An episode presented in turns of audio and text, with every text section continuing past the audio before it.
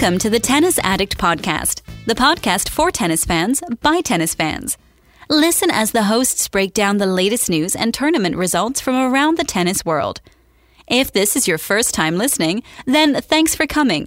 The podcast is produced early each week, so feel free to add us to your favorite RSS feed or on iTunes.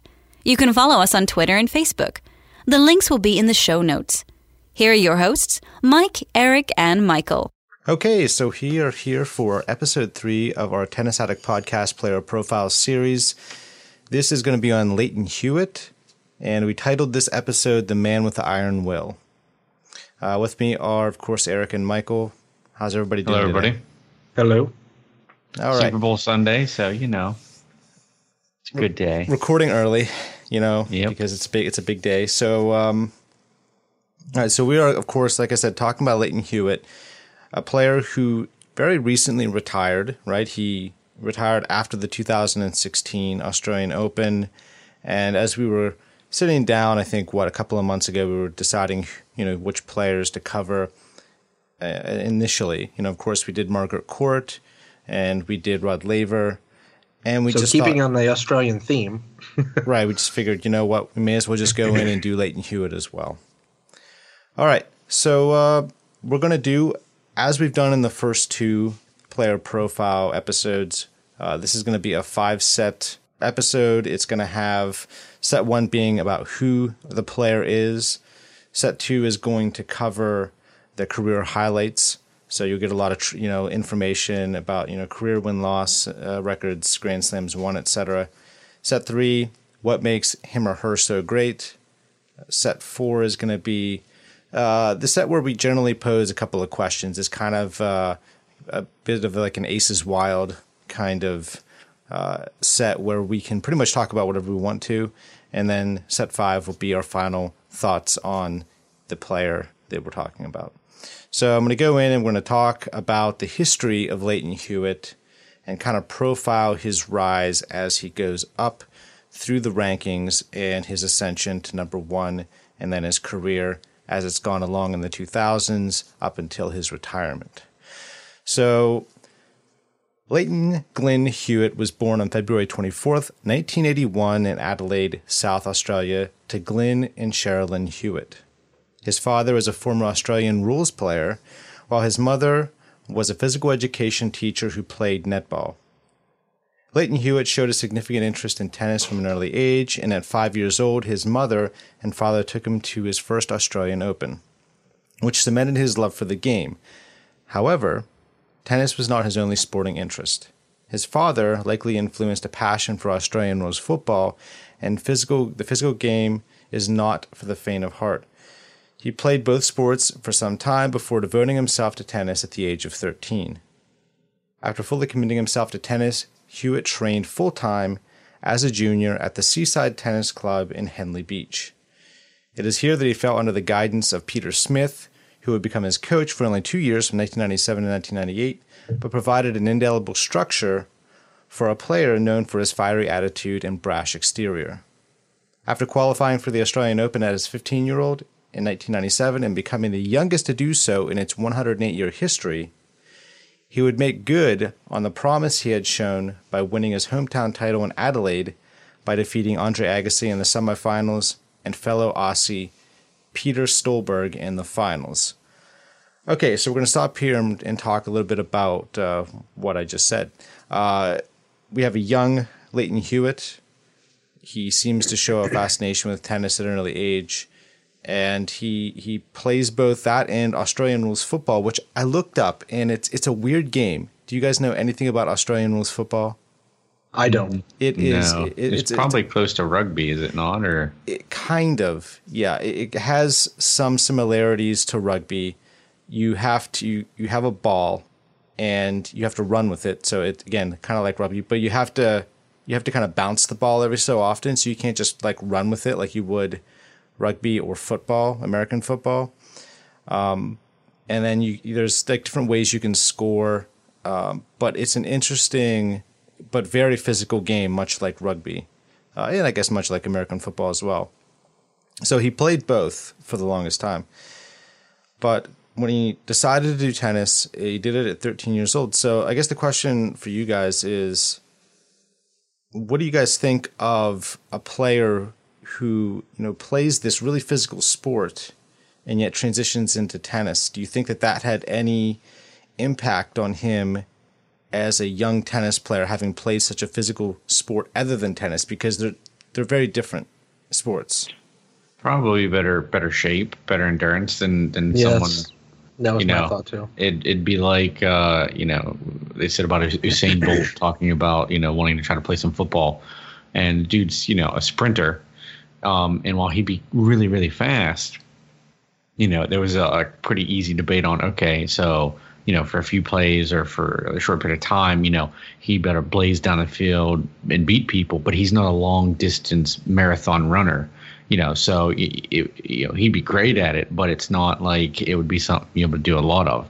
Now with Hewitt, you know, playing a really physical style game, doing something, and then going to tennis, which is endurance heavy more than less, you know, not physical strength wise. I think that benefited him probably having more strength, hitting the ball harder than kids his age, um, and just having more endurance, playing a very physical sport as well as playing tennis at the same time. I think it probably just gave him a leg up in that department, you know, endurance and strength.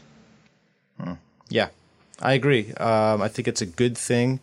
I think it also shows that as tennis players, young tennis players, they should be convinced to do other sports.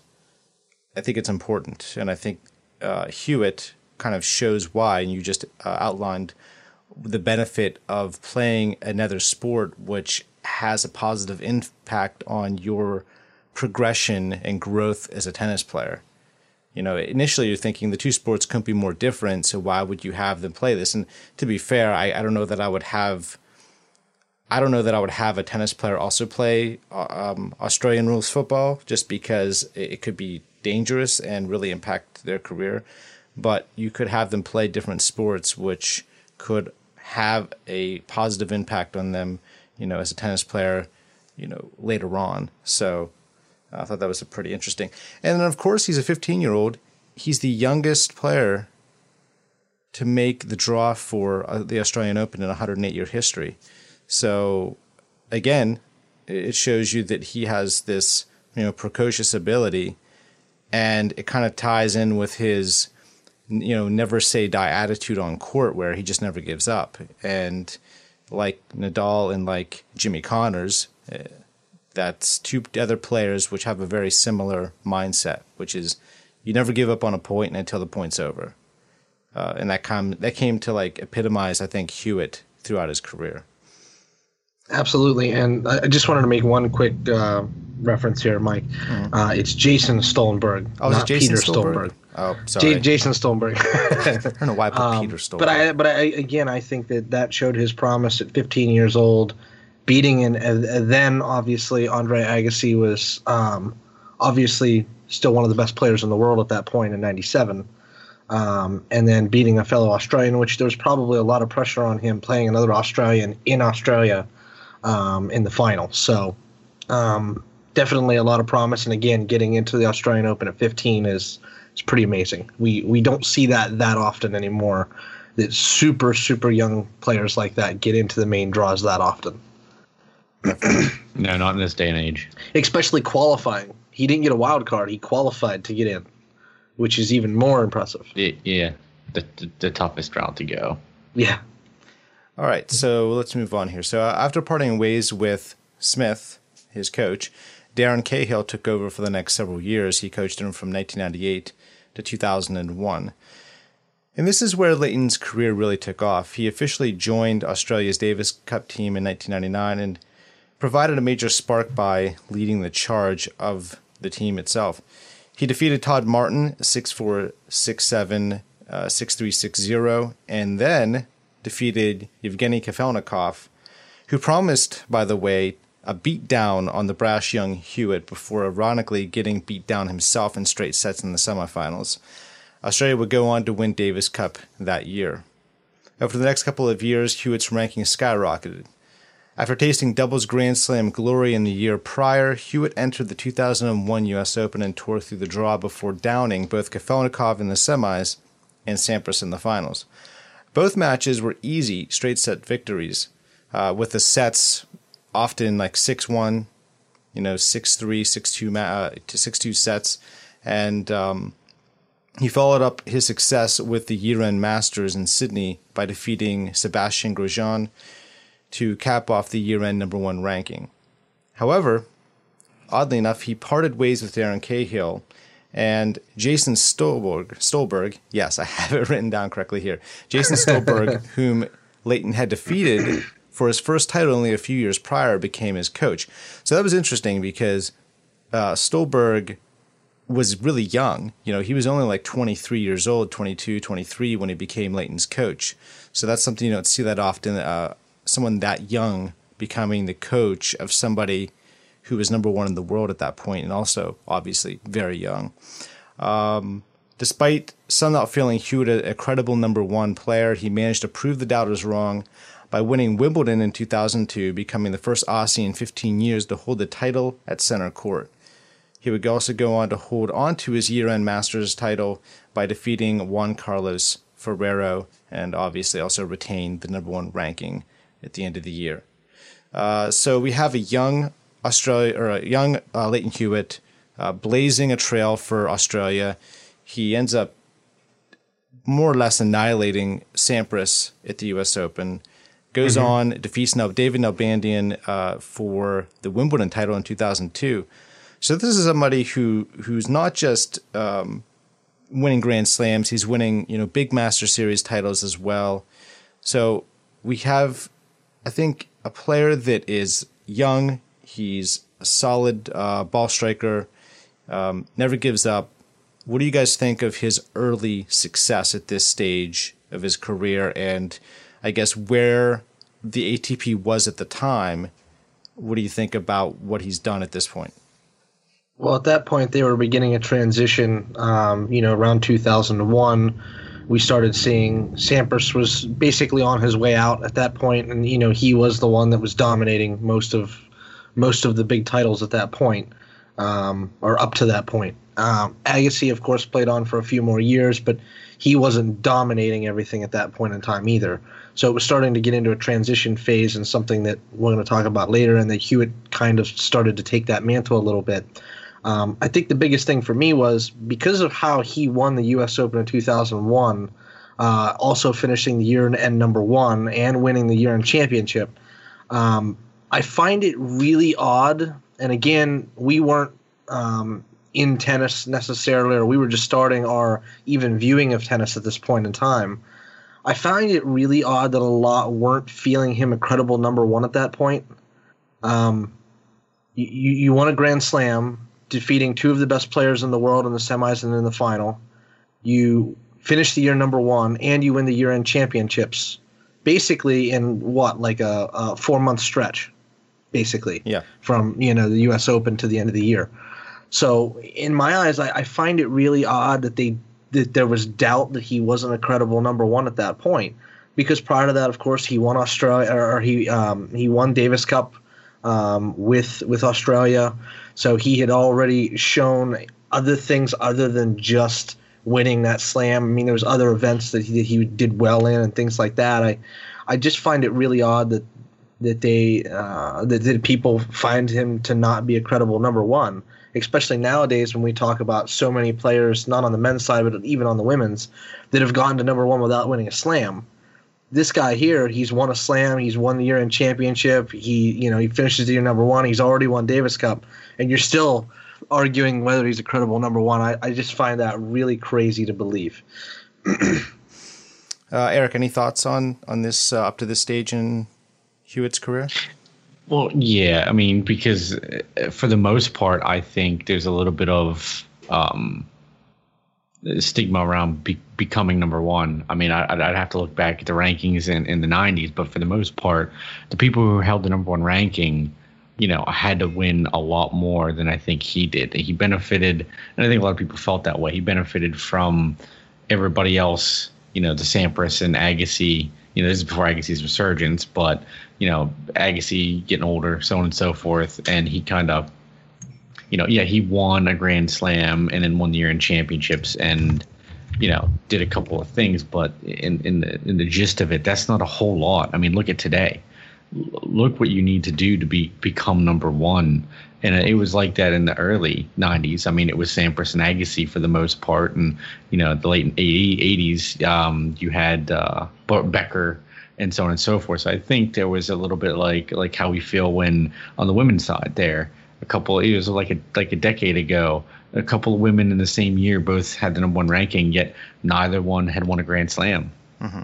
that year so i think in my opinion that's why people felt that way you know well okay you did win a grand slam um, but at the end of the day that doesn't make you feel like you're number one for the whole year and that's probably has more to do with it um, than anything else. And, and, I understand that, and I agree with you. Um, but Hewitt did win six titles in 2001. He didn't win just the U.S. Open and, and, and the year-end championship. Oh, so true. He did win four true. other champion titles that year. Um, and you know, uh, Andre obviously was still playing well that year. He did win Australia that year, if we remember. Um, you know, for something like that, and you know, the guys that he beat um, in the year-end championships, of course, you know, the who's who at that time. Ivanisevic, Kuerten, Agassi, Rafter, Ferrero, Kafelnikov, Grosjean were all in uh, at that point in time in 2001. Those were the guys that were in the year-end championships with him. So it wasn't as though he wasn't playing anybody, and he won the year-end championship in the final in straight sets. Um, I, I just I just found that odd. That was my biggest thing. I just found it odd, and you know, it is, and, it is a little bit, but I like I said, I can see how people were thinking okay, you know, you did kind of good, but you know, six titles is the same thing. Where were the six titles? You know, I don't remember. I don't know if they called them Master Series back then. They called them something else. But if they, they were all if they were all huge events like Master Series, then okay, more legitimate. But if you look back and see, you know, maybe he had a handful of 250s in there you know, and it's like, okay, so it's a title, but it's a junk title because you didn't play anybody else. So I'm not saying that was the case. I'm just saying, you mm-hmm. know, you kind of have to look into it and dive deeper. But I, you know, the sentiment I think too was because Americans were starting to fade a little bit. You know, Sampras was retiring or Harder retired by that time, and Agassi was kind of on his way out. So people don't like to see the changing of the guard too much, and they're going to discount anybody they see as a threat that they don't like. That's the same thing with Djokovic you know, you have people who love Djokovic, but when Djokovic started to finally break through in 2011 and kind of went on a tangent, you know, a lot of people were, you know, against it. They didn't, they wanted to see Rafa and Roger. It was such a great, great thing, um, you know, back and forth for so long. And then all of a sudden, you know, he makes a change and then he goes on a tear. And, you know, you remember people didn't really like it. Now, it was kind of awe inspiring how well he played, but, uh, it wasn't wasn't the same. So well, his his biggest title that he had um, that season, other than the year-end Masters Series and uh, the U.S. Open, he won Queens Club, which we all know what Queens Club is um, in in London. He beat Tim Henman in the final. Okay, uh, there. point event. Yeah. So, and I mean, again, that's back back in 2001 again, but um, but that was the biggest one prior to that, and he actually won the week after Queens Club uh, he won another grass court title in the Netherlands back to back weeks. He beat Henman, and then he beat Guillermo Cañas in the uh, the second tournament.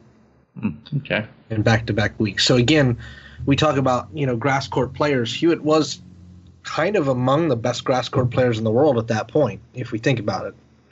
Yeah. Oh, I agree. he just hadn't broken through till the next year is all. Yeah, exactly. Okay, the only thing I'm going to add before I move on here is that, um, and I'm going to get more to this later. I think it has something to do with Hewitt's also Hewitt's lack of weapons, and we'll get more into that here in in a bit. Okay. All right. So, um, anyway, after all this happens, uh, 2003 is where the winds of change begin to set in. Uh, those who felt that Lleyton was little more than a placeholder a champion may have felt vindicated at this point because both Andy Roddick and, more importantly, Roger Federer would go on to surpass Hewitt in the rankings and also go on to win Grand Slam titles that year, where Hewitt did not. That being said, Hewitt continued to fight as he always did. Now, after sustaining big losses for much of the second half of the year, he would go on to win another Davis Cup title by defeating Roger Federer and Juan Carlos Ferrero in five set victories. Uh, two of the better victories in his career, and rightly so because they were pretty impressive, especially the, the Federer one is often held in particularly high regard when it comes to Hewitt's career. Uh, 2004 saw Hewitt become the first player to lose each Grand Slam to the eventual champion. It culminated in a straight sets defeat by Roger, with uh, two sets lost at love. Uh, I believe that was the U.S. Open. In 2005, he made it past an informed Andy Roddick to make it to the Australian Open final against Marat Safin. He won the first set easily, 6 1, and despite being up a break in the third set, he would eventually go on to lose that Grand Slam in four sets. Uh, despite still being in his prime, Hewitt resu- Hewitt's results began to drop off at this point. 2005 saw the rise of Rafael Nadal to battle Roger Federer. Combine that with Andy Roddick, and it was becoming increasingly clear that a tough road lay ahead for Hewitt. Uh, so now we're watching uh, Hewitt uh, being surpassed. Uh, Roger coming onto the scene, uh, Roddick obviously bursting onto the scene the way he did, and becoming the mainstay uh, for for a decade in the top ten and being the best you know American tennis player. And then, of course, Nadal in 2005 kind of bursting on the scene as well, and, and we've seen their careers um, respectively blossom and go on. So now I guess the question is, uh, at this point, Hewitt's career kind of is is beginning to have a tough road. Uh, he's in his prime, but he's getting surpassed by players who are uh, maybe a little more athletic, have more weapons than he does. So, what do you guys think? Well, I think that's the biggest thing is that the, the lack of weaponry, and you look at somebody in that time frame. Well, you look at Roger starting in at that point. Um, I mean, obviously, we know that Roger had the all court game that he does now, but let's be honest, even at that point in time, Roger's weaponry wasn't the same that it is you know, even a few years later, um, as compared to even what it is now. So, but but he obviously had a lot more weapons. When we talk about Roddick, obviously the biggest serve in tennis at that time, uh, as well as one of the biggest forehands in tennis at that time. So, you know, we look at guys like that. We look at Marat Safin, who had power off both sides, and it just it was it was the fact that he prior had found success in being able to just outlast and outwork people but you know the next couple years it set in that guys had enough firepower to hit through him basically or to be able to push him so far off the court that they were able to then put away an easy shot even in those long rallies that, that Hewitt was able to to do with his incredible speed and you know basically run down everything and keep, keep getting it back. Um, but I, I think that was the biggest thing that I saw is that the simple fact that guys were able to just out hit him at that point in time. Um, now, obviously, like we talked about, um, you know, one of the greatest shot makers ever, as far as you know, on the forehand and backhand side. You know, there's a lot he could do with it. He had a ton of variety, but that again, um, we again see that you know on the women's side with some players too, when that shift kind of happened in the early 2000s. Um, I think some a reference that you'll have later on, Mike, but I, I just think that too too much power eventually. Um, if you have players that are on the same level as you as far as their fitness, but they have those weapons that you don't, it it, it basically is an uphill battle from the start, no matter what you do. Um, and I think that was just the case uh, for Lleyton. Yeah. Uh, anything you want to add to this, Eric, before we move on? Um, no, my Mikey kind of hits points. I was hoping he would quit hitting them and Sorry. me something. uh, but no, pick I the bones, Eric. Pick the bones. I, I basically just concur. Um, he was, you know, I, I think that for a time he was better, better than everybody. And I'm I'm not bagging on Hewitt, but he was. It's like being better than. It's like being the best B list actor okay, and it's mean to say because he, he did win two Grand Slams, but I gotta honestly say it's not like he, he was the best B-list actor. You know, it, it, wasn't like he was, you know, Agassi. You know, he may beat Agassi, but he didn't beat Agassi. Agassi. You know, he beat Roger, but he didn't beat Roger that became Roger. So he kind of took advantage of a lull in between superstars. You know, is, is he considered a super superstar because he won a couple? Yeah but and it's mean to say it because but it, it's just it's how it is is that he fell in that that little time period where he was better than everybody else but he wasn't in a league of his own. He wasn't in you know roger and rafa and djokovic. Um, you, you, know he took advantage of of it. And you know there's nothing he can do. It's not like it's his fault. Um, it just i think you know he became number one. He won. He's like okay you know i'm doing good. But he just was never the one. He was never going to be a Sampras and win 10 grand slams because he shouldn't have the firepower. So he, you know, was good enough. And he, like I said, he won those couple of slams. But then once you saw Roger start, you know, and then Roddick kind of come out, it kind of spelled doom because he just didn't have enough in the tank. You know, unless his guys were having an off day and he was having a really on day. You know, he's a great player, consistent, but he just didn't have the weapons. So I mean, I feel bad, and uh, you know, I hope he comes back and keeps doing the doubles like he just did recently, uh, and he has a chance to maybe get some, you know, pull a, oh god, what's her name?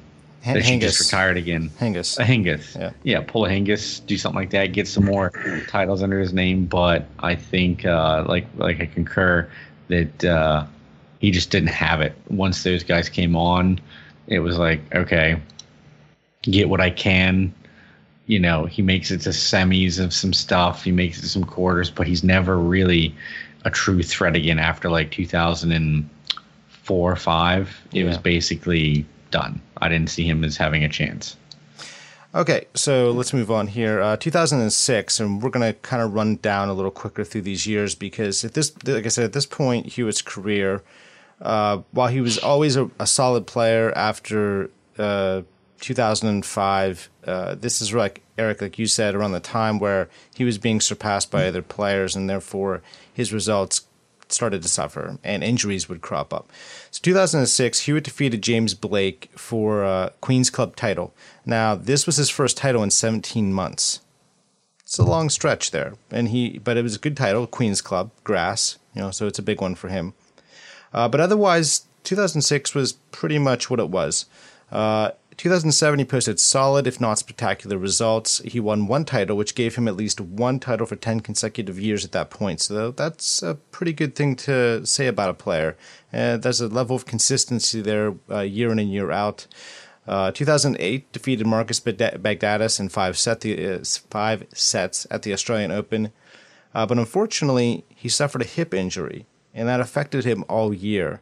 And uh, therefore his results in 2008 after Australia were were not very good. That sounds a lot like somebody else we know recently who a finally certain, got uh, surgery. Yeah, a certain Andy Murray. Uh, yeah. 2009, he won his second clay title and his second uh, overall, and I think the last one I believe he would ever win, and the first title overall since 2007, since you know, the Queen's Club uh, title. Um, he would uh, or no, he won his yeah, so he won it. Was actually the U.S. Clay Court Championships. He also won his 500th tour victory, and he lost in the Wimbledon quarterfinals to Andy Roddick in a five-set thriller. Uh, it was one in which he had chances in that final set to put away Roddick, and he did not, and unfortunately lost. Uh, 2010 underwent a hip operation in January. He then went to go on to win the Gerry Weber Open final against Roger Federer for his 28th title. It, won his, it was his first win over Roger since 2003, and it snapped a personal 15 match losing, losing streak against Roger. Uh, 2011 to 12, uh, just lackluster results combined with injuries. Uh, I looked, he lost in the first round and, many, many of the tournaments that he entered that year.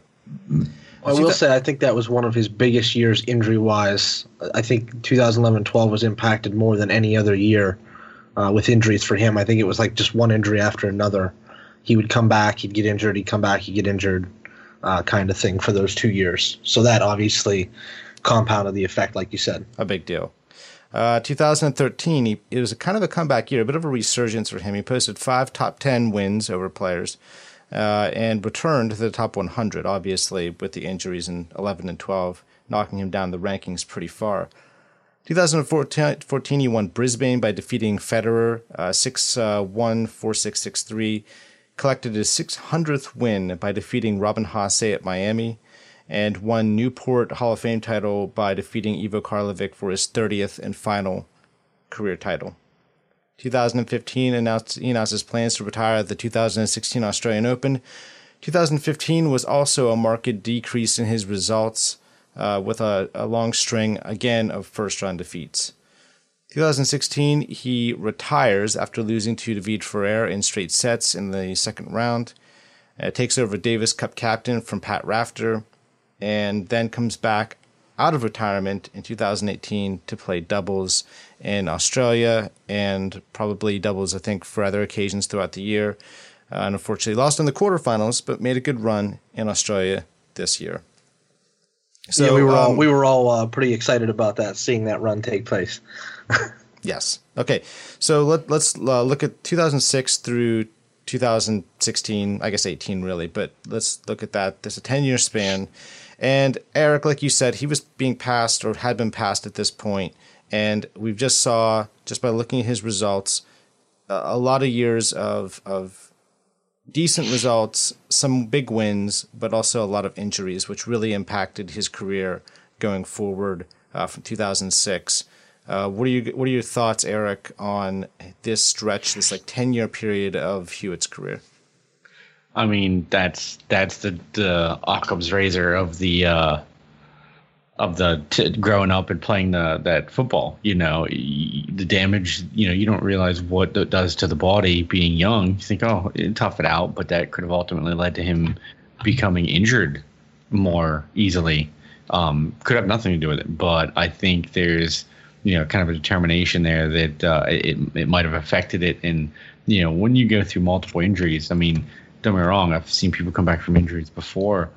Uh, Nadal's like the best at it you know, because I think he knows what to do. So many injuries with the knees, but normally someone gets an injury and uh, you know, and they keep getting injured over and over again. It's hard to have confidence, and I think that was probably the worst thing. He started to get passed up. He knew he just wasn't as good as the newer guys, and then you start throwing a couple of injuries on top there, and you just feel like, okay, yeah, he knows he can beat lesser people, but being injured do you really have the self confidence to think, okay, no, I can still do it. I can still go out there and I can beat Roger Federer, who's won three out of four Grand Slams two years in a row now. You know, being a four and a five or a five and a six. I don't remember which two, but um, you know, it's one of those you see that and then you just wonder what it does to him. Um, mm-hmm. And it just you just never could really recover. You know, like you said, you got, you know, he won Brisbane. Um, you know, beating Roger Federer, that was in 14. You know, that was that's after, you know, don't get me wrong, he's old like Roger, but you know, that's uh that, that's facing a Roger who's been winning even in not winning grand slams 50 60 70 matches a year. You know one you know at that point 16 or 17 grand slams. So it's not even that great of a win knowing you're beating up somebody else who's also a little older and beaten up too. Um, and I just think it's unfortunate that the injuries happen. And I think that's really what derailed it. But I go back to you know the the rugby, not the rugby, but the Australian rules football, and wonder you know did that have anything to do with him getting injured later? Long term effects, basically.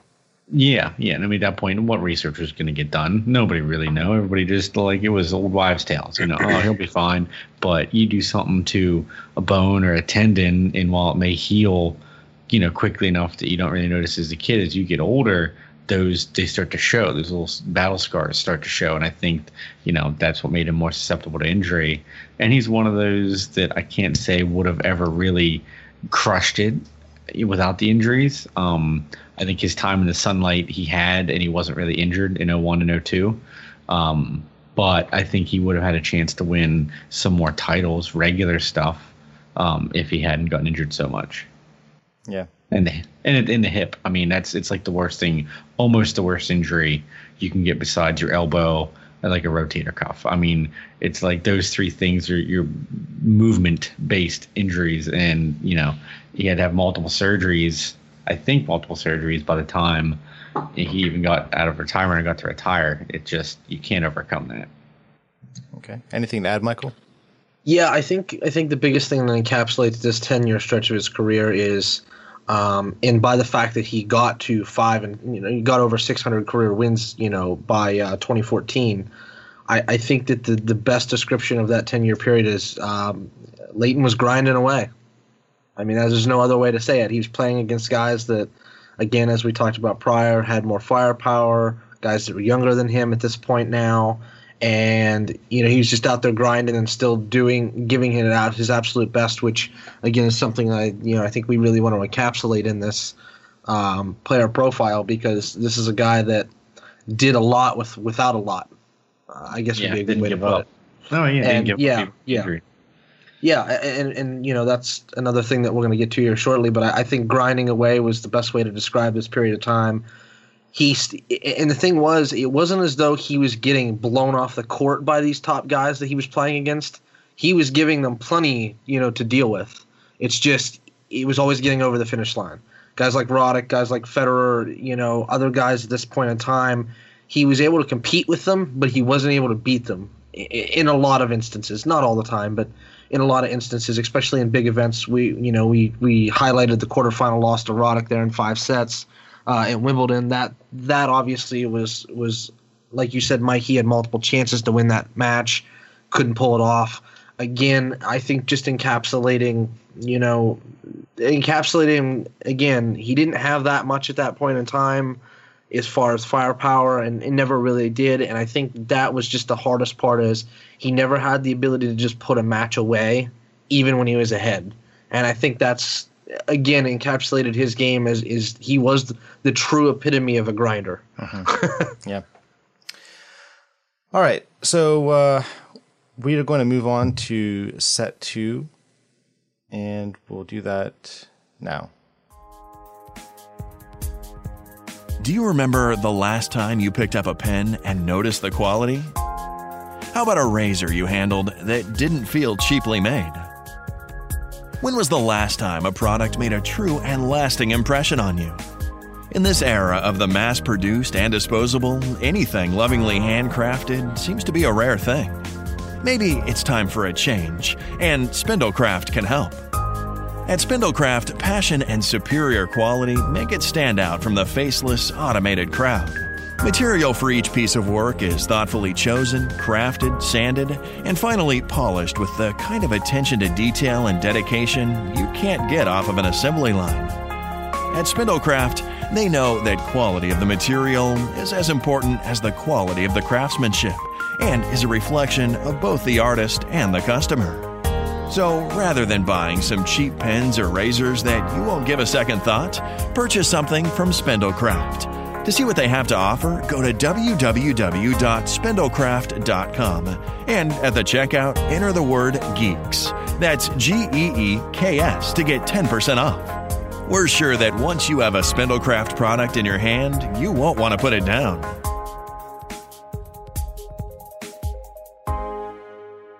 Okay, set two is career highlights. So we're going to run down through some some facts here about his career, give you some numbers, and uh, we'll also talk about that a little bit. So let's do this. Career win loss record for Lleyton Hewitt. He's 616 and 262 with a 70.16 winning percentage.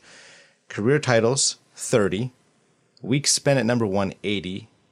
Uh, two Grand Slam titles won, as we talked about, the 2001 U.S. Open and the 2002 Wimbledon.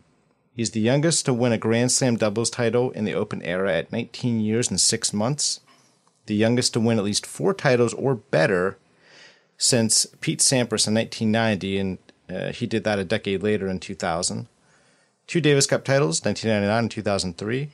Year end champion twice in 2001 2002, which obviously also coincided with his year end number one ranking being the same 2001 2002. Now, here's the list of coaches, and the reason I put this in here is because I found it extremely interesting. Now, there's some overlap here, and there's a reason for that, but I do want to run down through this list. Peter Smith was 97 to 98. Darren Cahill was 98 to 2001. Jason Stolberg uh, was 2001 to 2003. Roger Rasheed, 2003 to 2007. Scott Draper, 2007. Tony Roche, 2007 to 2009. Nathan Healey, 2009 2010, Brett Smith, 2010, Tony Roche again from 2010 to 2016, and then Peter Luczak, 2013 to 2016. And I put these here for a reason because I found this interesting. Now, granted, I understand that Hewitt played for almost 20 years, you know, if you look at his career. About 20 years. Basically yeah. 20 years. But even so, that, that, that seems like a lot of coaches to me. And maybe it's just because I, you know, I'm a, a Nadal fan, or, or if you even look at Roger, Roger hasn't had that many coaches over his career, and Djokovic. I know he made a big coaching change recently, but you know, you look at some of these these players, and it's like there aren't that many coaching changes. And granted, they are the ones that are you know having the most success. So why change when you're having success? But why so many coaching changes, especially early on in his career? You know, Darren Cahill, he he just coached him to winning the U.S. Open. You know, and and then he goes and he, he parts ways with Darren Cahill. When arguably you would think, why would you want to break this team up when you just won the U.S. Open, right? So I mean, I don't know the the reason for that, but I just want to get you guys' uh, give me your impressions on the coaching changes and anything you want to add when it comes to his career highlights. Go ahead, Eric. Um, I think you know without actually asking him himself, all right, why did you go through so many? I, I think it, it could be one of really two, in my opinion, uh, two reasons. It, uh, you know, he, he looks for the spark, the spark of motivation. Um, it's kind of like someone who, it's really funny to say this. It makes me, it makes me think of like the girl who used to like to date in high school just to date. Like she dates somebody, and then once that that like new relationshipy feel disappeared, he would just go to somebody else. It was almost like he needed a coach for motivation more than he could do it himself. And once that coach did not provide him what he felt that he needed, he would just change to another one. I mean, you look at it, you know, 97, 98, that's a year. 98 to 01 is three, 01, 03 is basically three, then four. He really never had a coach Tony Roche was the longest coach he had. Period. Was six years. 2010. 2010 is when he went through three of them. So it's like it, it's it felt like he either just could not get with somebody who matched what he wanted, and he did with it to a certain period of time before he couldn't take it anymore. Maybe, and he's like, all right, I got to find somebody else, or he just liked, you know, it, it was somebody new, fresh look, fresh aspect and once that kind of wore out, like the new relationship you feel, which is a funny comparison, but it's the only one I can think of. Um, and, and, then he just felt he needed to switch, you know, and, and I can understand that to an extent too, where, you know, you know, basically after 03 to 07, he had Roger Rasheed, um, which was doing okay for him, but I think he figured out at that point he probably wasn't going to win a Grand Slam anymore, and then he needed a change to, you know, try to help fix his game, figure it out, and he went through a lot of coaches shortly after. I mean, from you know 07 to 10, basically in a three year period, he went through six coaches. Right. Well, I mean, there there there could also be. I just want to interject this. There could also be some overlap. You know, there could also be like multiple coaches on the staff. Like like with Djokovic, you know, he had um, was it what's his what was his old coach? But see, those were physios. I mean, no, no, no, no I know I where like, he, had he had his Becker, regular but, coach, but, and he brought on Becker. But that's kind yeah. of unusual. Yeah, I suppose. Yeah, I guess that's true. Well, again, I think this happened a lot more in this time frame. You know, years back. Um, I do believe like the the Cahill Stolberg there.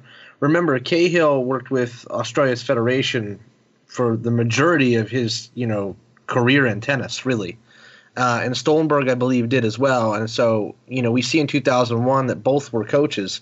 I think that that one was more of a handoff because I think Cahill was at that point in time, you know, really, really imparting um, with Tennis Australia at that point in time. No, remember, um, no, no, no, because if you look at Andre Agassi's autobiography, well, yeah, that's true. With he Agassi, did switch from true. yeah, because yeah, he was going to go. He did obviously with Andre too. So because he was going to, he was leaving Hewitt, or or they were parting, and he was going to coach Safin. Cahill was going to go to Safin, and that's when Andre called him back and said, "Hey, look, you can't, you got to work with me. I have game left." You know, so again, why that's they why they broke up true. specifically, I don't know.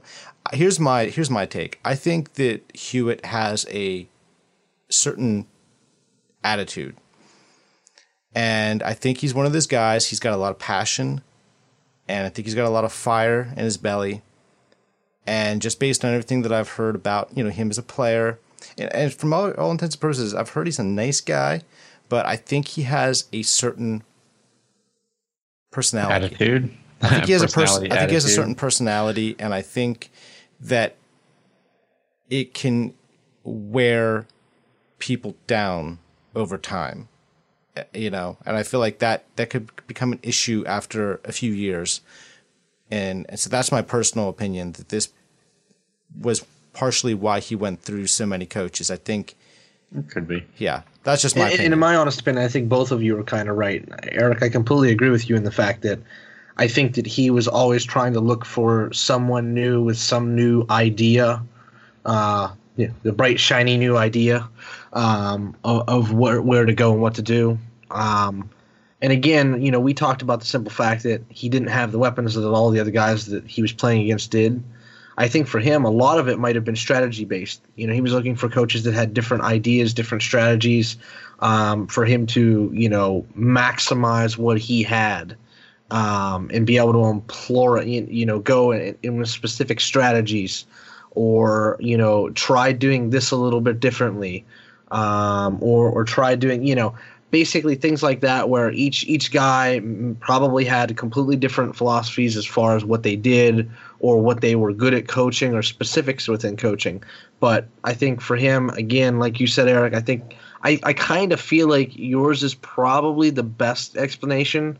Um, but i mean we obviously have to throw in there is as injured as he was over those time frames is it a possibility that some of those coaches parted ways with him just because simple fact that he was injured we don't possible. know. I I mean, I don't. I haven't gone that in depth as far as my you know research on it, but I think that that kind of had to have some type of factor in it a little bit. Um, and I I would say that would be the case until Tony Roche because you know Roche parted ways with him for a year, but for the most part, Roche was with him almost for a ten year period, um, with the exception of like one year. So Roche was the only guy that was with him for a really long period of his career. You know, we talk about basically almost half of his career that Roche coached him. Um, and, you know, we know some of the other great players that Tony Roche has coached. So obviously he had to have seen something in Lleyton to stay with him as many years as he did. But obviously, you know, for Lleyton, it was just a simple fact that he just didn't have enough tools to compete with the guys he was playing with, especially in the later half of his career with all the injuries he had built up to. Okay. Um, uh, the career win loss win loss record, if I could talk, win loss record, it's pretty good, seventy percent. In considering, I think the early stages of his his career, he was winning a lot. He probably, and I don't, I didn't verify this, but he was probably well over eighty percent in the you know ninety eight to say end of two thousand and three probably that four or five year period, he was probably winning a majority of his of his matches. Um, and I think the back end of his career is where he had the most trouble after that. So, but the the titles are good, thirty. Uh, the week spent eighty. Um, that's definitely you know that's pretty good. You know, uh, the two Grand Slam titles, two Davis Cup titles, year end champion twice, year end number one twice.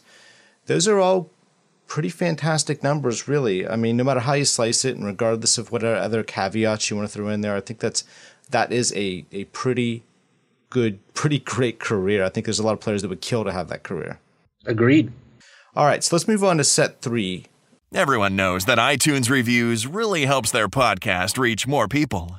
But did you know that rating and reviewing us on iTunes will benefit you as well? Every month, we'll be noting who rated and reviewed us across all of our podcasts. Doing so will put you in the running for a gift from our sponsor, Spindlecraft. If you rate and review one of our podcasts, you will gain one entry. If you rate two, you gain two entries, and so on. This allows us to give a little something back for taking the time to rate and review our podcasts. You'll continue to be eligible to win each month for six months, or until the sponsorship ends. Winners will not be authorized to win again. It only takes a few minutes, but we think it's worth it. You should too. Okay, so I'm going to pose this question: What made Lleyton Hewitt so great as a player? That's my question for you guys. Yeah, Michael, what's what made Houghton or Lleyton Hewitt so great? What was the what's the defining aspect that turned him into a Grand Slam champion? Well, uh, obviously his his ability to just give it everything, give everything every time he went out there, um, which again encapsulated that grinder mentality that, that, that I had brought up earlier. Um, and, and, coupled with the fact that he was a grinder, he was going to basically outwork you no matter what you did. He was going to outwork you, and, and in theory, you know, he is one of the best shot makers um, over the history of the game. I think, as far as his ability to come up with shots off the forehand and backhand side, um, one of the better players I think at hitting it on the run, uh, especially uh, you know w- because he was on the run so much. But I think that uh, the true the true shot making ability he had uh, and the grinder mentality for me was was his biggest uh, reasons that made him so great.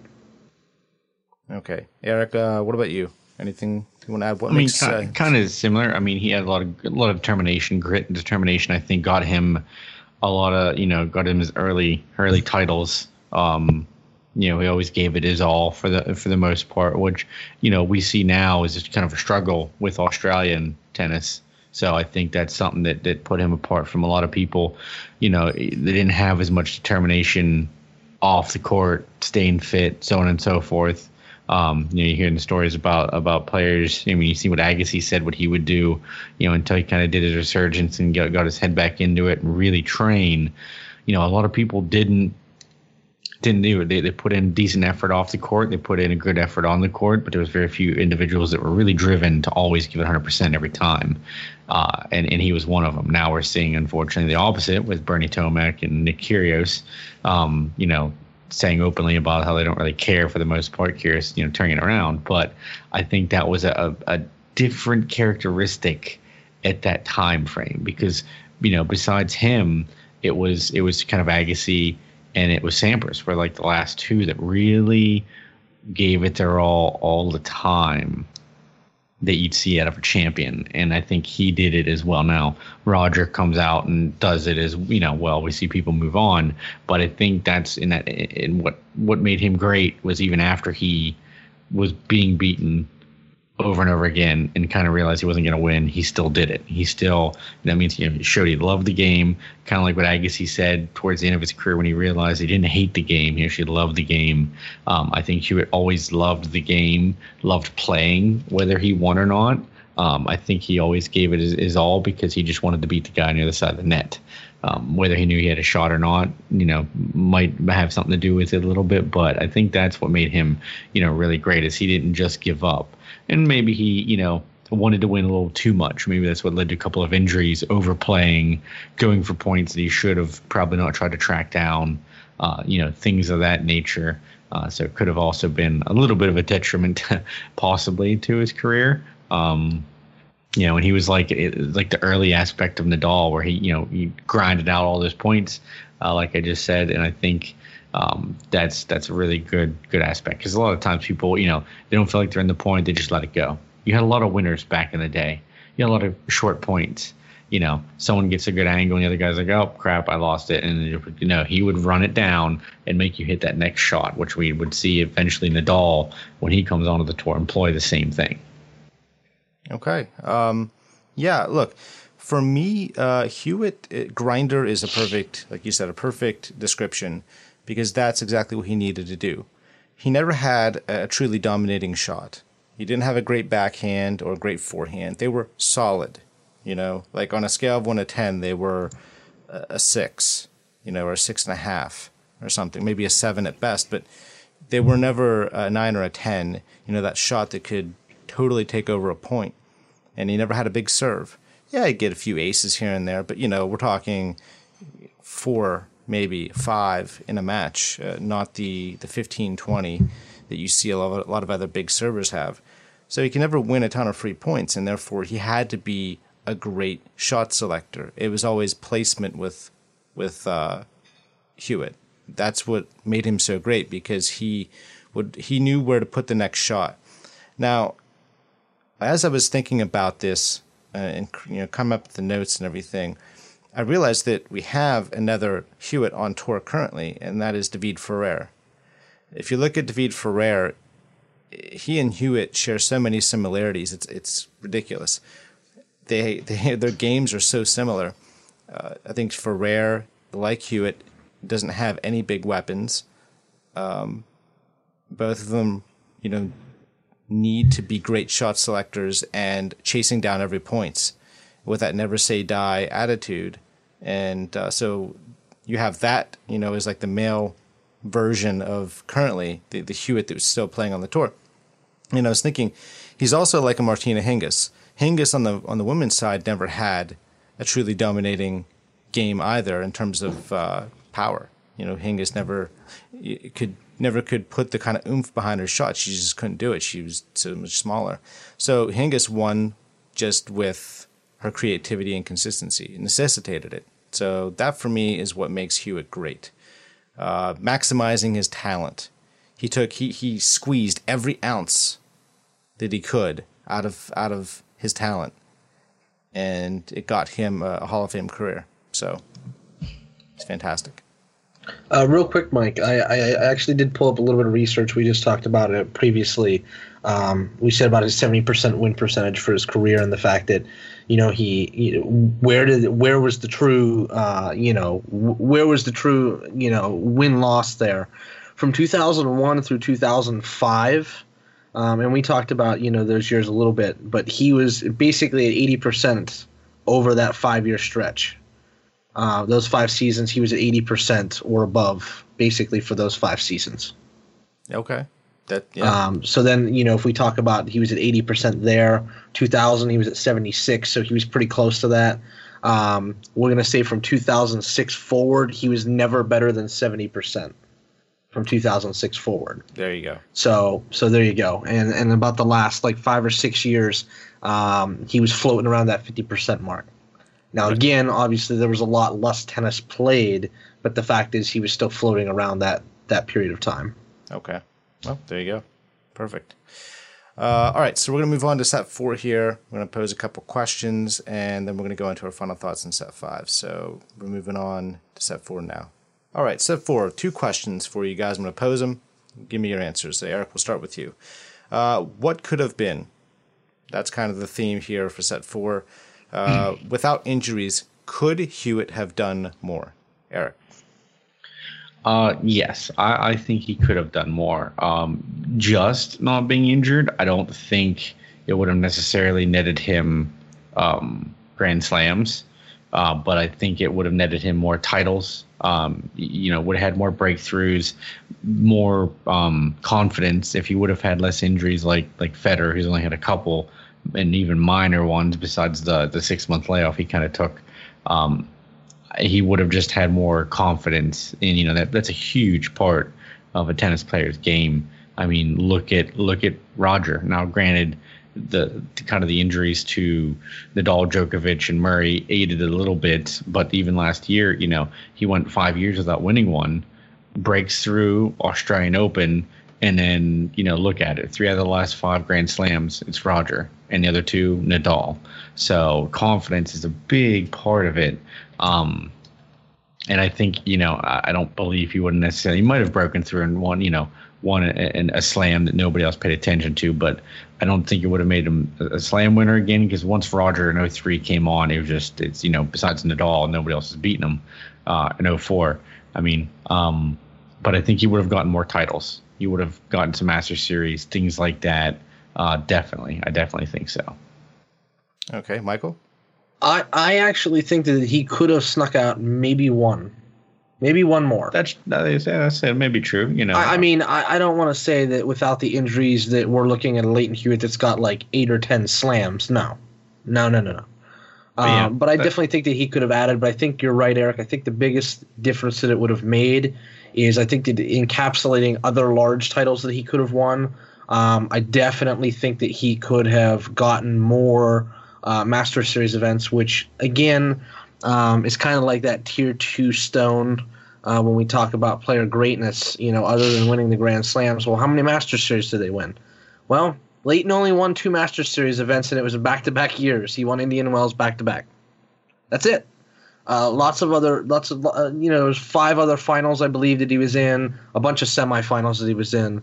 Um, but again, nothing after that. Again, we're encapsulating that 2000, we'll say 2000 to 2005. Basically, that was his chunk of time, that that five year stretch or six years, um, where he basically he basically was among the top players at every event all the time. Uh, but other than that, I don't. I without the injuries down the line, yeah, he might have been able to win a couple of more big titles, but I and maybe maybe eke out a slam uh, if some things fell his way. But it, to be truly honest, I don't think that it would have. Uh, I don't think that it would have made his career go from a a really good career to a super amazing career, or however you want to say it. Um, but I, I, think that he would have been more of a factor. Um, but I don't think that it would have necessarily, you know, completely changed his career in a, in a way that we couldn't have imagined. Okay. Um, yeah, I agree. I, I think that the lack of injuries would have helped him, but we're still talking about a player that maybe not didn't have the weapons, you know, to really push the other players around. But like you said, I think there's a possibility that he could have had a Cinderella run somewhere. Kind of did in the 2009 Wimbledon. I mean, he almost made it to the final. Again, though, he would have faced Roger on the other side. But, you know, until the finals played, you never know what would have happened that day. Uh, but in general, lack of injuries, I think there might have been one slam somewhere. Maybe somebody gets knocked out, or maybe he knocks somebody out. Dominoes fall his way. Maybe he gets a, a player on the other side of the net who is maybe young or uh, just he just has a great day or a great tournament, and he maybe gets that that one more slam that he was looking for, and just never got. So healthier uh, Hewitt definitely would have, I think, at least been in the conversation a little more often. All right, so let's move on to question two. What if Hewitt had bigger weapons? Uh, despite maximizing his talent, uh, you have to wonder what the tennis landscape might have looked like if Hewitt had at least one weapon, whether it be a giant serve, maybe a killer forehand or backhand. What do you think this would have done for him if he would have had at least one weapon? And you can pick which one you want for this uh, this question, this hypothetical here. But if he had one weapon, one giant weapon, what do you think he could have done with it? Uh, Michael, why don't you take the lead on this one? Um, I'm going to go on the forehand side because he, he had a, a, super solid backhand. His forehand had a little more power to it. So, of the two, I actually think it was the bigger shot, but it had a tendency to break down more. But if we're going to say a bigger weapon, I'm going to go with the forehand side. If he had a bigger forehand, even let's say that wasn't his best shot, like his backhand was still steadier, um, I think I think he wins significantly more slams. I think we talk about maybe that five to six range now uh, instead of two. Um, and I think that he wins a lot more bigger titles, and I think that it allows him to stay in that running for a few more years. Uh, maybe stretch out that five, six year range to maybe like eight or nine years that he would have been a major factor at slams and events. Um, I, I, was I was kind of you know uh, you know looking back at some of the events you know, again, I talked about a lot of those players when he was playing those those guys that were just beating him, um, but he was giving them everything they could handle. We talk about Roger in his early years. We talk about Roddick. Um, you know, we talk about Safin and the other guys that were winning some slams around the same time as you know Hewitt was having success.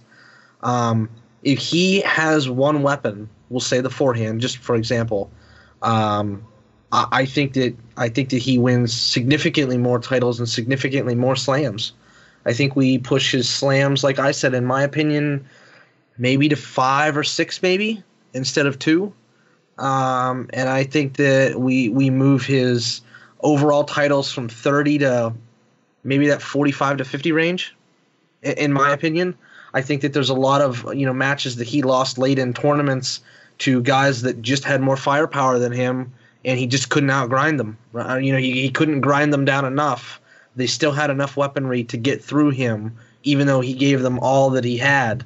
Um, I, I, just threw in an example here. Um, we'll say the uh, 2007 Cincinnati semifinal. Uh, he lost in semis to um, to Roger, but he lost 6 3, 6 7, 7 6 to Roger in a match that was really close. If he has more firepower in that instance, who's to say that he doesn't win it? I mean, it's it's really it was a really close match, and he had a lot of really close matches against the top guys. Uh, we talked about that that Roddick quarterfinal at Wimbledon. If he has those weapons, you know, if you have that one big weapon, that's a big deal on grass. Um, and I, I, like I said, I think that it significantly changes, uh, adds at least a couple more slams for him, and I think that it adds um, a good maybe 15 titles at least to his total. Okay, uh, Eric. Uh, I I agree, uh, and there's a couple of sentiments with it, um, depending on what particular um, skill is like you, you turn it as a big weapon. I think will change a little bit because it's going to come down to, you know, I think once 0304 comes and Roger comes back, I don't think it was going to necessarily lend him to start beating Roger. Maybe one, he might have gotten him somewhere, but I think it would have let him win in 01 and 02 in the first half of 03. Um, and maybe even 03 US Open where Andy won, uh, you know, he, he doesn't get injured as much. So he's playing less points. You have a more powerful weapon. You're getting easier points, free points. He's not grinding as much, um, like what we heard about, you know, with Nadal. Nadal just killed everybody. You know, his endurance is higher than everybody else when he was younger. He just kept the ball in play, always got it back, and you saw what had happened. He won, but he won at a cost. And as he got, you know, a little older and realized, all right, you've got a, you know, his forehand was always big, but for a little bit there, he wasn't using it to try to hit winners all the time. You know, he got more aggressive. So I think if you have an aggressive shot like um like a like a backhand or a forehand, not as much to serve because at the end of the day, you know, he wasn't serving volleyer. If he was if he had a huge serve and did like a Pete, okay, but I think forehand or backhand better. Um, he wins a couple more slams, especially a one or two or three before Roger resurgence kind of happens, and then Nadal comes along. Um, but I think he also doesn't get injured as much. So I think it adds titles, you know, like like Mikey said, maybe even a few more than what he said, you know, um, maybe 50 because he's going to win a bunch more little ones and stuff. And you got all the tournaments he didn't get to play while being injured. You know, not saying he wouldn't still get injured, but you know, you just feel that if they were injuries based on the way he plays and play style, which is similar to Nadal, you know, we've seen Nadal get injured less in the last five years, t- 10 years, well, not 10 years, but last five years than the previous five before it.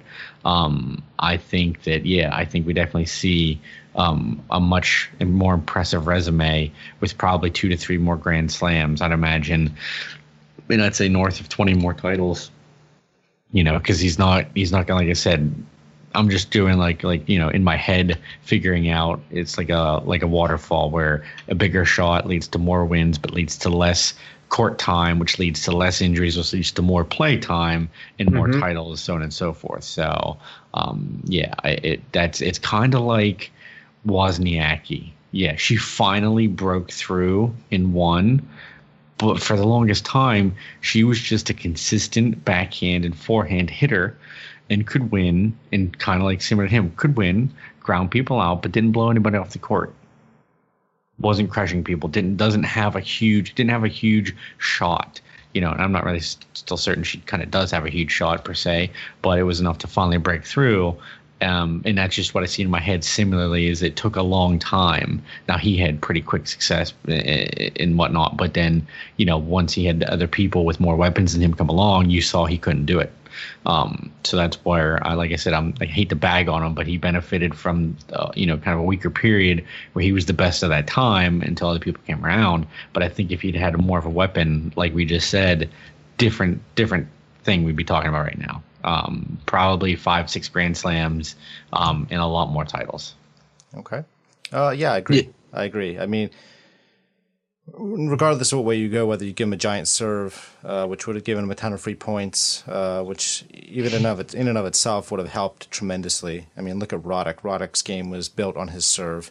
Yeah, Roddick had a decent forehand, uh, which he ended up really screwing up as his career went along. But it's a No, different no, no, that wasn't him. That was his coach. Yeah, I know, but it's a, it's a different That discussion. was all for a fault. yeah, different discussion for a different day. But the point is, you know, a giant serve wins you a, a ton of free points, even if it's not aces. And so even if I gave, even kept his his ground game as it was, but gave him a giant serve, you know, again, you you could be talking entirely different uh, career here. And I, I agree. I think giving at least one big weapon, he probably would have won in the five to seven slam range. And like you said, Michael, I could see him somewhere around 50 titles for his career. Um, to tack on about another 20 titles. And I think that's probably is a pretty good uh, career. Pretty good career, obviously. Well, it's a good career regardless, but having another 20, that's a big deal. Um, all right, so let's move on to set five. Okay, so set five is our final word on Lleyton Hewitt. Um, Eric, I'm going to let you go first. What is your final word on his career as a player? Um, I'd say it boils down to Lleyton Hewitt. Um, is really a, a, man is, is career of admiration in a way. Um, you know, it, not just because he was a Grand Slam winner, but he fought through a lot of adversity, a lot of injuries. Could have packed the bag in, said that's it. You know, had my chance, won a couple. You know, see y'all later. Um, but that wasn't him. He was uh, the type of guy who loved to play the game, played it, you know, 100% every point like Nadal does. Um, I feel that, like we just talked about in the last set, uh, he had some untapped potential due to the nature of his game and not really having a super strength, not anything that stands out like an Ivo Karlovic serve or um, really the, the serve of Federer and then Murray's backhand, so on and so forth. Most people are known for like their danger shot, like Nadal's forehand. Never really had that. If he had had that, um, you know, he's got a lot of potential. I think more than any other player that I can think of recently. That if they just had this, they'd had a lot more slams. It's really him.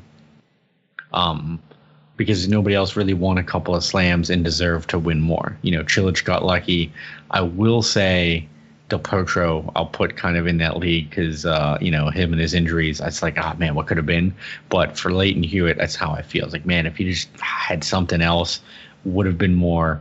Um, but I get admired that the guy, you know, very quickly had success so most of his career was not as much of a success. It was early, and then he played basically the last 13 years, 14 years of his career, winning, you know, less titles than he did in the first five, six, um, type of deal.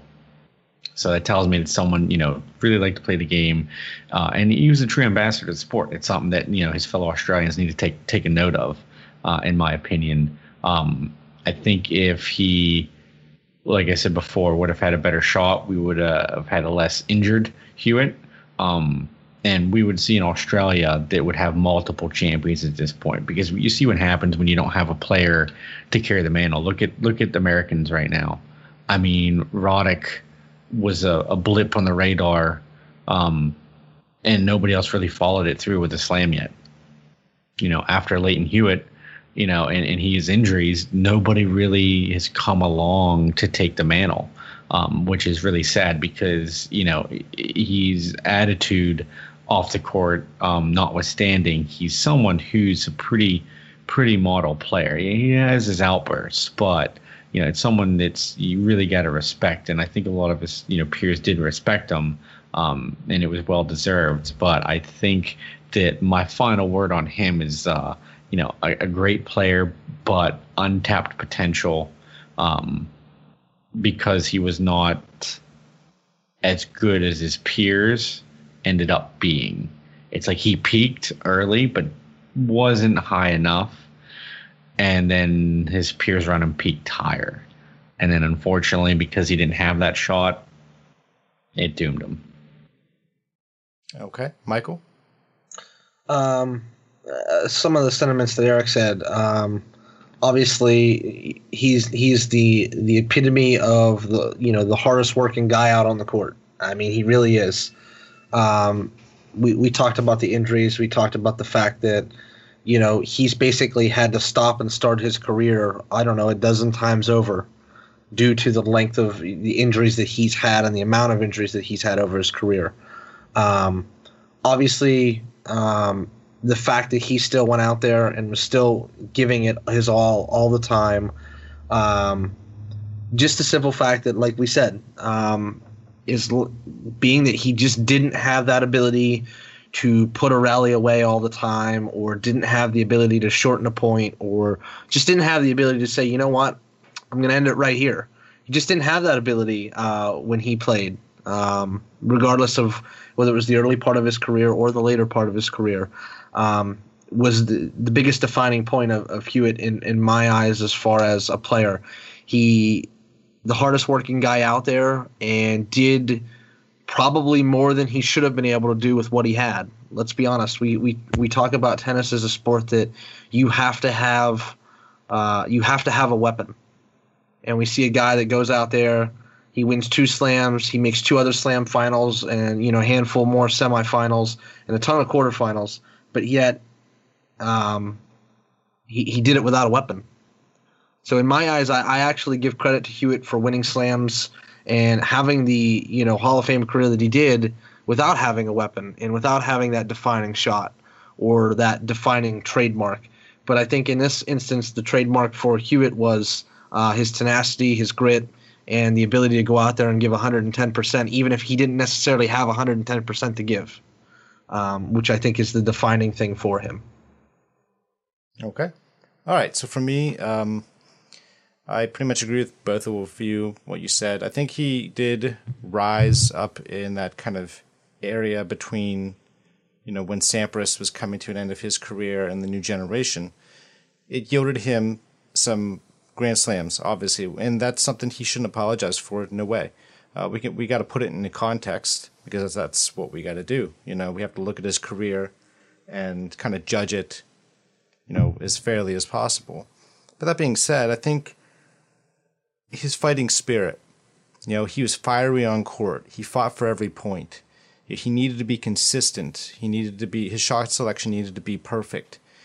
And when you have to be that perfect, it means you have a lot of focus. And to have that focus, you honestly have to have a love for the game. And I think Hewitt's love for the game shined every time he went out there. It didn't matter whether he was healthy or not, whether he was limping around the court, whether his knee was sore, whether his shoulder was bothering him. If he could walk out on court, he was going to give you everything he had. And you have to respect that. Um, he was, I think, one of those players who, throughout his career, he was constantly feeding from the crowd. Like that's where he got his energy, pumping up the crowd. The crowd pumped him up, and I think he took that seriously every time he went out there. I love it. I love him for his effort. I love him for his dedication to playing the game, even when he wasn't winning the biggest titles most of his titles, honestly, if you look at the breakdown, most of his titles were like ATP 250 titles. I mean, apart from the Grand Slams and the, and the handful of Master Series titles that he'd won, a lot of them were smaller titles, but they were still big titles for him. And uh, I just I think he should be respected as a player who maximized his talent every time he went out there and throughout his career and gave it his all. And you can't take that away from him.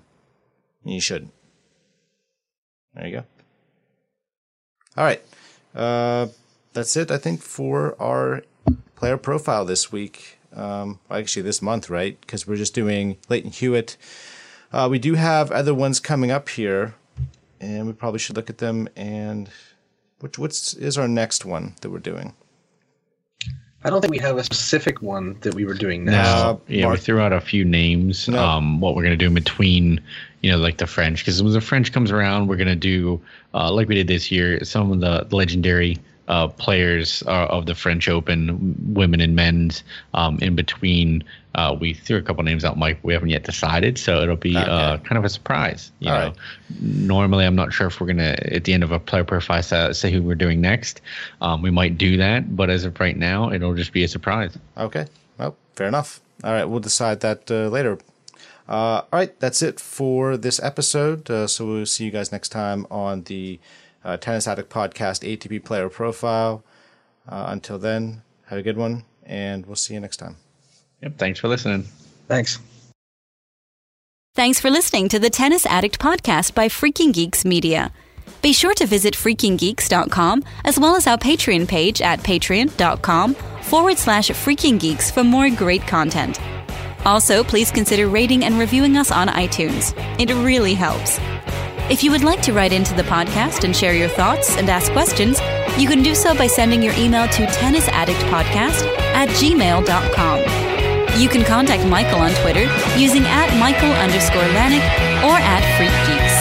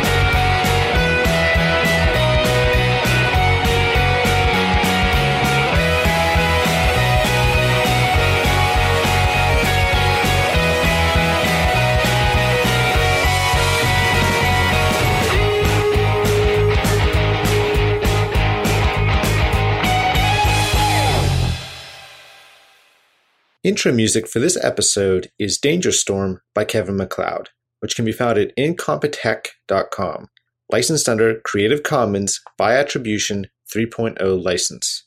Outro music is Nowhere Land by Kevin MacLeod, which can be found at incompetech.com, licensed under Creative Commons by Attribution 3.0 license. You can also find the attribution in the episode description as well.